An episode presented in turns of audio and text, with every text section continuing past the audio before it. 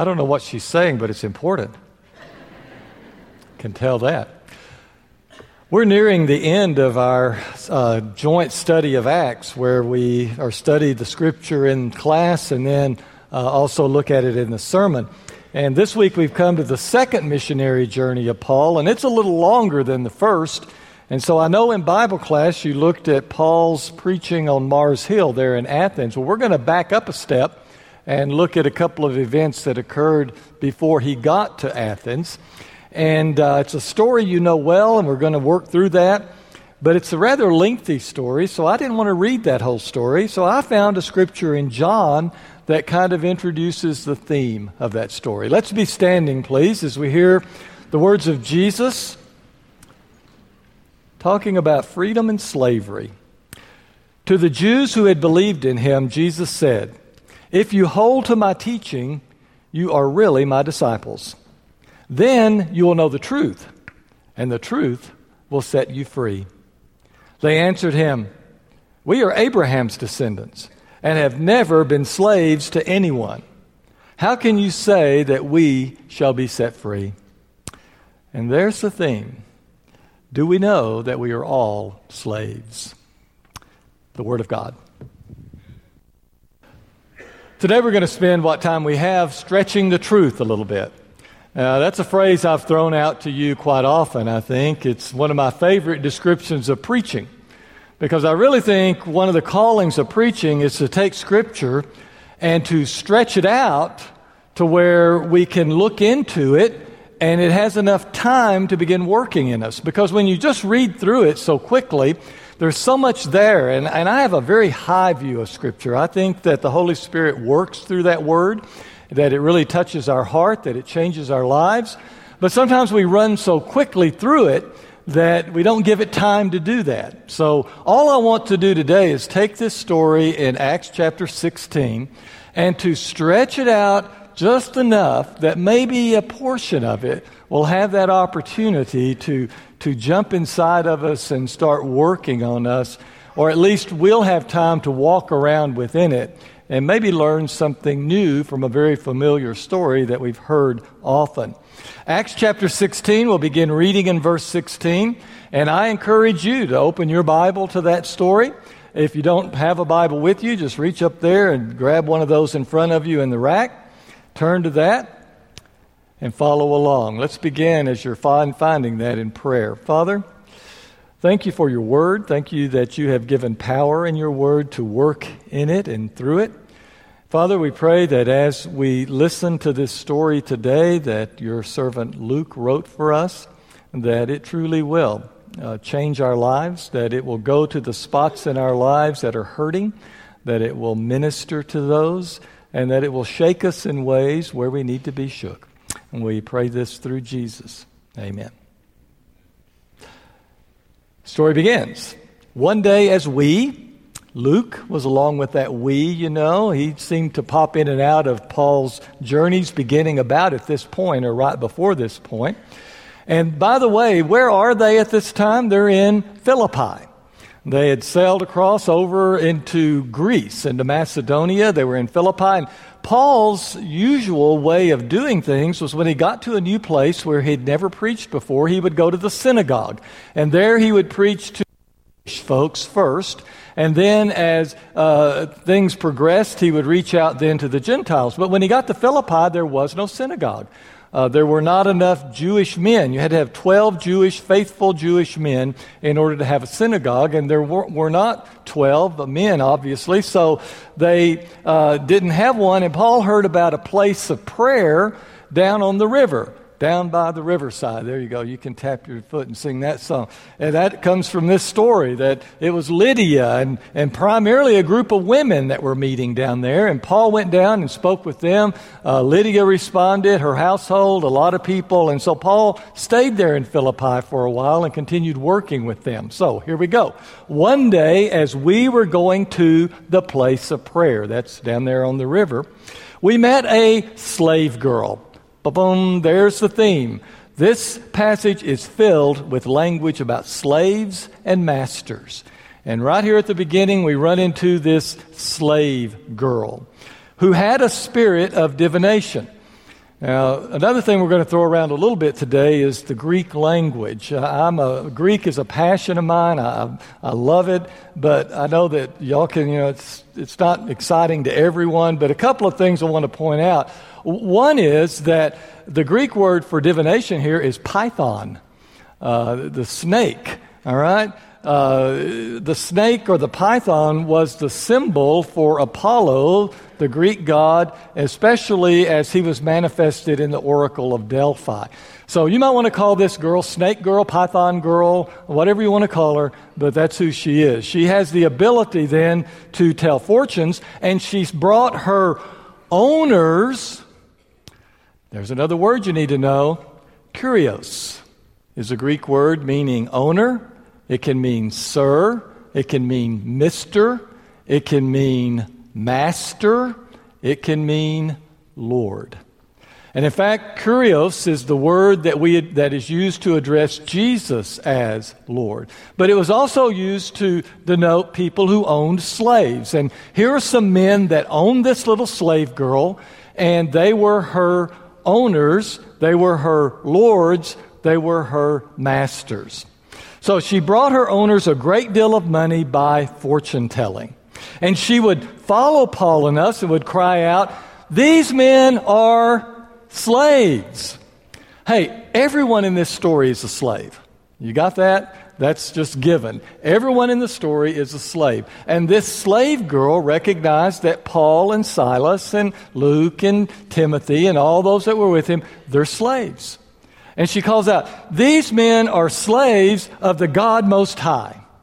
Now, God Most High is not the favorite term to use for God in the Bible. Most of the time, when God Most High is used to describe God, it is being used by a Gentile or has some kind of a Gentile overtone. It's more of a phrase that was used by the other people rather than God's people to describe him. But that's not surprising at this point, is it? Because this is a little Gentile slave girl, and she's calling out, but she knows that whatever God it is, that these guys are servants of Him. And notice what else she says who proclaim to you a way of salvation.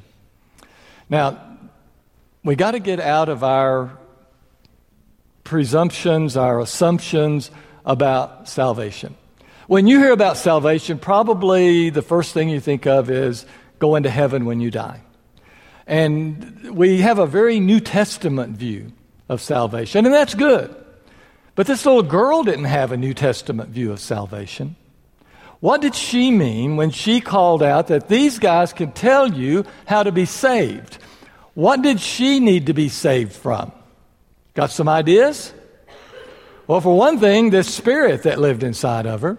For another thing, a life of slavery where she was used by these men to produce income and maybe even abused by them in other ways. Whenever she was looking for salvation, she was looking for a better life. She was looking for a life that made more sense, a life that was easier to live, a life that, that would mean something. So when she said, These guys can tell you a better way, a way that will put your life back together. That's what she meant when she said they will tell you a way of salvation. Well, Luke tells us now this girl kept doing this for many days. Now, why Paul didn't put a stop to it immediately, I don't know. Now, it could be that she really kind of, you know, you know the old saying, any publicity is good publicity? That maybe she was helping gather some crowds of people around. Maybe so, I don't know. Or it could be that Paul knew once he did something about this, then trouble was going to start. You remember how it was with Jesus whenever he was out preaching and teaching, and some people would start saying, You're the Messiah, you're the Christ. And what would he do? He'd go, Shh, shh, shh don't tell anyone right now, because my hour has not yet come. Because he knew as soon as that got to be spread around a whole lot, then it was over. Well, maybe Paul, in his wisdom or through inspiration, knew that as soon as he turned and addressed this young girl, his mission in Philippi would be over. So he said that he allowed it to happen for several days. But then finally, Paul, very annoyed, turned. And why was he annoyed? Maybe annoyed at the whole situation. maybe a no, I don't know. But he turns to her and says to the Spirit, I order you in the name of Jesus Christ to come out of her. And that very hour, it came out. But her owners saw that their hope of making money was gone. I told you everyone in this story is a slave. Who's these guys' master? Yeah, you got it. It's money. The one that Jesus had, had warned us about a long time ago. He said, You know, watch out. You're either going to serve God or money. Pick your master. Well, these guys had picked money. We know that because they're really upset whenever this little girl gets her life back. And do they care? No, because it affects their bottom line. They're driven by profit. And we could, if we had a little time, explore our own society and wonder how profit driven we are. You know, profit has almost become a moral, well, almost, has become a moral system among us. That if something produces a profit, it's good. If something makes money, it's worthwhile. And it doesn't matter what is sacrificed in order to make the profit. If it makes a profit, it's good. It doesn't matter who's abused in doing that. If it produces income, then it's worthwhile. Well, these men are so much into that system that they can't even see it. Here, a little girl gets her life back, and not one smile among them. But they're upset because she had been producing a lot of money for them. So, what do they do? They seize Paul and Silas and drag them into the marketplace before the authorities. Oh, we got a new character here the authorities, the magistrates. They're going to be slaves, you know. See if you can figure out who their master is. Let's keep reading. So when they brought them before the magistrates, they said, now notice they don't say, hey, these guys are cutting into our profit margin. No, that's not what they say. They say, these men are disturbing our city. Well, who are they disturbing? them, okay. These men are disturbing our city. They are Jews this is a term of derision even back then. Anti Semitism, there we go, is not anything new. They are Jews, and they're advocating customs that are not lawful for us as Romans to adopt or to observe. Now, that's a half truth. Uh, really, Roman law didn't care what religion you were. However, they did use the word kurios, Lord, master, to apply to Caesar. And there was a little problem when people began saying, no, no, no. Jesus Christ is our master, He is our Lord. Well, the crowd joined in in attacking Paul and Silas. And so the magistrates had to do something, okay? Who's their master? Well, what are they? They're politicians. So who's the master of politicians? Yeah, the public opinion, right? Well, whoever's yelling the loudest, whoever's screaming the most. So here are their masters. They weren't in charge of this city. They just were in charge. They were trying to keep their jobs. They were trying to do what, what they had to do in order to get by so that everybody would just settle down and it would be over. That happens a lot in the book of Acts, by the way. It's always pointed out that as Paul gets in trouble, as, as any of the apostles get in trouble, it's because the people who are in power won't do what's right. They don't care what's right, they just want to do what will make everybody settle down and be quiet. So, the crowd joined in in attacking them. The magistrates had them stripped of their clothing and ordered them to be beaten with rods. Now, there we really need to stop for a while. We're not going to, to imagine what that would be like. We, we just read right past. Oh, yeah, Paul got beat. you know, he got stripped naked in the middle of all these people and got beat with these sticks. Uh, you know, to realize the amount of suffering that's going on right here before our very eyes. Paul and Silas are beaten. And after they had been given a severe flogging, they threw them into prison and ordered the jailer to keep them securely. Another character. Guess what he is? He's a slave too. That's right. Let's figure out who or what his master is as we go along. Well, they follow these instructions And he puts them in the innermost cell and fastens their feet in the stocks. Take for a moment and, and look. I know you've got a picture of this jailer. Uh, usually, when I picture the jailer, he's wearing a helmet with one of those funny red combs on it. Remember that? Uh, you've seen those. And also, he's got that little skirt on with the little pointy things that hang down. Yeah. Okay. Is that your picture of the jailer, too? All right. Maybe no. I don't know. Actually, the Roman jailers were usually older men who were at least middle age or above and had, had been Roman soldiers and they were now retired. And this was sort of a, a thing that a retired soldier could become is, is, is a, a, jailer uh, because he had all the training and everything and was someone who was trustworthy. And a lot of times they lived in the prison. Uh, because it sounds like, as we're going to keep reading this, that his family is jumping in and out of the story a little bit later, that they're right there with him. And so maybe he lives, he's got little uh, living quarters that he and his family live there in the prison. Or even in some Romans, uh, in, in Roman times, some of the prisons were actually in people's houses. They kind of subcontracted out that they would build a part of their house as the prison. And, you know, Paul got thrown into some of those along the way too.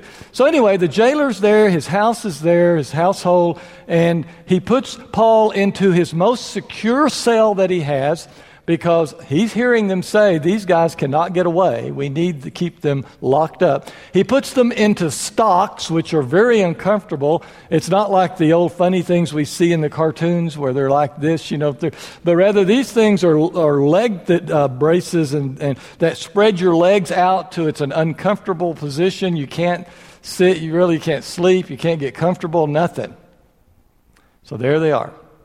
Having been beaten, bleeding, put in the stocks. And about midnight, Paul and Silas were praying and singing hymns to God. You got to admire them for that, don't you? But are you surprised? You're not surprised they're not sleeping, are you? How could you sleep in a situation like that? But are you really surprised that Paul and Silas that their thoughts would not turn to God at this time? Not God as I'm angry with you, why are you letting this happen to me? But giving praise and glory to him. So they're singing, and the prisoners are listening to them. And suddenly, there was an earthquake so violent that the foundations of the prison were shaken, and immediately all the doors were opened, and everyone's chains just fell off. Now, I've never been in an earthquake. Anybody here ridden out an earthquake? I sort of see you know, everything shaking, the doors start falling down, these chains are coming out of the walls, everything's sort of crumbling. You can see the jailer, he's probably in his quarters in bed and rocking on the bed, you know, is there, and everybody, what is it? What is it? It's an earthquake, it's an earthquake. Well, immediately the jailer thinks, oh no, an earthquake of this size? I got to go check and see what's happened to the prison. So he runs in, and when the jailer woke up and saw that the prison doors were open, he drew his sword and was about to kill himself because he supposed that the prisoners had escaped. All right, we got a little bit of work to do here. Please give me the time to do that because this is so important. I know what I've heard and what you've heard maybe along the way is that the reason he's so distraught and he's going to go ahead and kill himself is because he's going to be put to death for letting prisoners get loose. I have trouble with that. You know, maybe some of that. I know that if a, if a, if a jailer was negligent and just didn't do his job, yeah, he paid for that with his life. But an earthquake? Give me a break. You know, the Romans set up one of the most fair and, and uh, equitable legal systems in all the world. An earthquake? Don't you think he, I know he could have gone to him and said, you know, I put him in the best prison I but we had this terrible earthquake and the, the whole building fell apart. And I, I just have a little trouble with that. Let me tell you what I think's going on. I think this guy is at the end of his rope. Now, I can't back that up. But just from what happens here and what happens a little bit later, I think this guy has had it. I don't know what's going on in his life. I don't know what it is pushing on him. And I can't name you what master is really pushing him around. It could have been part of it, be the Roman uh, authorities and so forth. Maybe that's a part of it. It could be things are not going well at home. It could be money problems. It could be just uh, something deep inside of him. He's just not happy with it. I don't know what it is. But he obviously is at the end of his rope. And he probably has said to himself, if one more thing happens, that's it. I'm just through. I can't handle another thing. And there it is. Now he's got all this hassle to go through, and he says, I'm, I'm just checking out. That's it. No more. Paul calls out to him, Don't do it. Don't harm yourself. We're all still here. There's no problem. And to his voice, he runs in to the, to the jail, calls for lights, and he looks, and everybody's there, and he falls down trembling before Paul and Silas. And then he brings them outside of the prison and says these words Sirs. Now, I've already told you what word is that? Lords, masters. And he asks a very pointed question What must I do to be saved? Now, again, he's not saying, What do I have to do to go to heaven? What he's saying is, How do I get out of this mess I'm in? You tell me. How do I put my life back together? How do I live a life that's meaningful? What do I do? Look at me. You tell me. And Paul's answer is you've got the wrong master. What you need to do is to trust in another master, trust in another Lord. You need to trust the Lord Jesus Christ. Now, in a minute, he's going to talk more to him about what that means, but let me tell you quickly what that means. What he's going to tell him is this He's going to tell him that all the things that have gone wrong in your life, all the separation and the alienation that you felt from the universe, from God, from everything, all that's been taken care of through the death, burial, and resurrection of Jesus Christ. He has brought you back into harmony with God if you will trust him. But more than that is, if you want to live a life now that is worthwhile and meaningful, then adopt the way of Jesus Christ. Adopt his attitudes. Adopt his values. Adopt his ethics. He will tell you what it means to live. He can put your life back together again. If you'll trust him, if you will serve him, if you will let him be your master. Well, this fell on his ears like, like rain on West Texas sand. You know, wow. Says they spoke the word of the Lord to him and to all who were in his house. His family gathered around. They heard it too. And at that same hour, he took them. And as John Chrysostom pointed out, John Chrysostom is my favorite preacher. I wish I could have met him. He just died 1700 years ago. What can I say? But anyway, Chrysostom pointed out that, that there is a double washing that takes place here. Because the jailer takes Paul and Silas and washes their wounds and begins the healing process for their lives. Paul takes the, the jailer and his family and baptizes them, washing their wounds, beginning the healing process for their lives. And then the jailer says, Let's go eat. And he takes food, puts it out, typical Roman meal. Wonder what Paul did with the wine and the bread of that meal. What a beautiful night that turned out to be. And I want to read something that's very touching to me, the last part of this story. He brought them up into the house, set food before them. This is the jailer. And he and his entire household rejoiced that he, not they, he had become a believer in God. Why was his family so glad that he became a believer? I can tell you why. Because that wife got her husband back. And those kids got a daddy back. And the slaves and servants got a master with a smile on his face who loved them and cared for them. Because when someone's life is falling apart, the people that love them, their lives are chaos too. Back to John as we finish. John and Jesus saying, We're all slaves. And he goes on to say, Because we've all become slaves of sin. Paul in Romans chapter 6 says, You're a slave to someone. You can either be a slave to sin or a slave to righteousness. You can be a slave to the devil, you can be a slave to God. Take your choice. But you need to serve the one who can give you life who can make life worthwhile, who can save your soul. We're going to stand and we're going to sing a song, and this song is sort of a strange song. It starts out, Pierce my ear. You may know the story. It's from Exodus chapter 21 and Deuteronomy chapter 25. It's when a man is a servant and has chance to go free, but he chooses because he loves the master so much to stay and to serve that master. And the master was told to take an awl and to pierce his ear. As we sing this, what we're saying is, Lord, I know I can go out and do whatever I want to, but I'm going to serve you because I love you. Let's stand.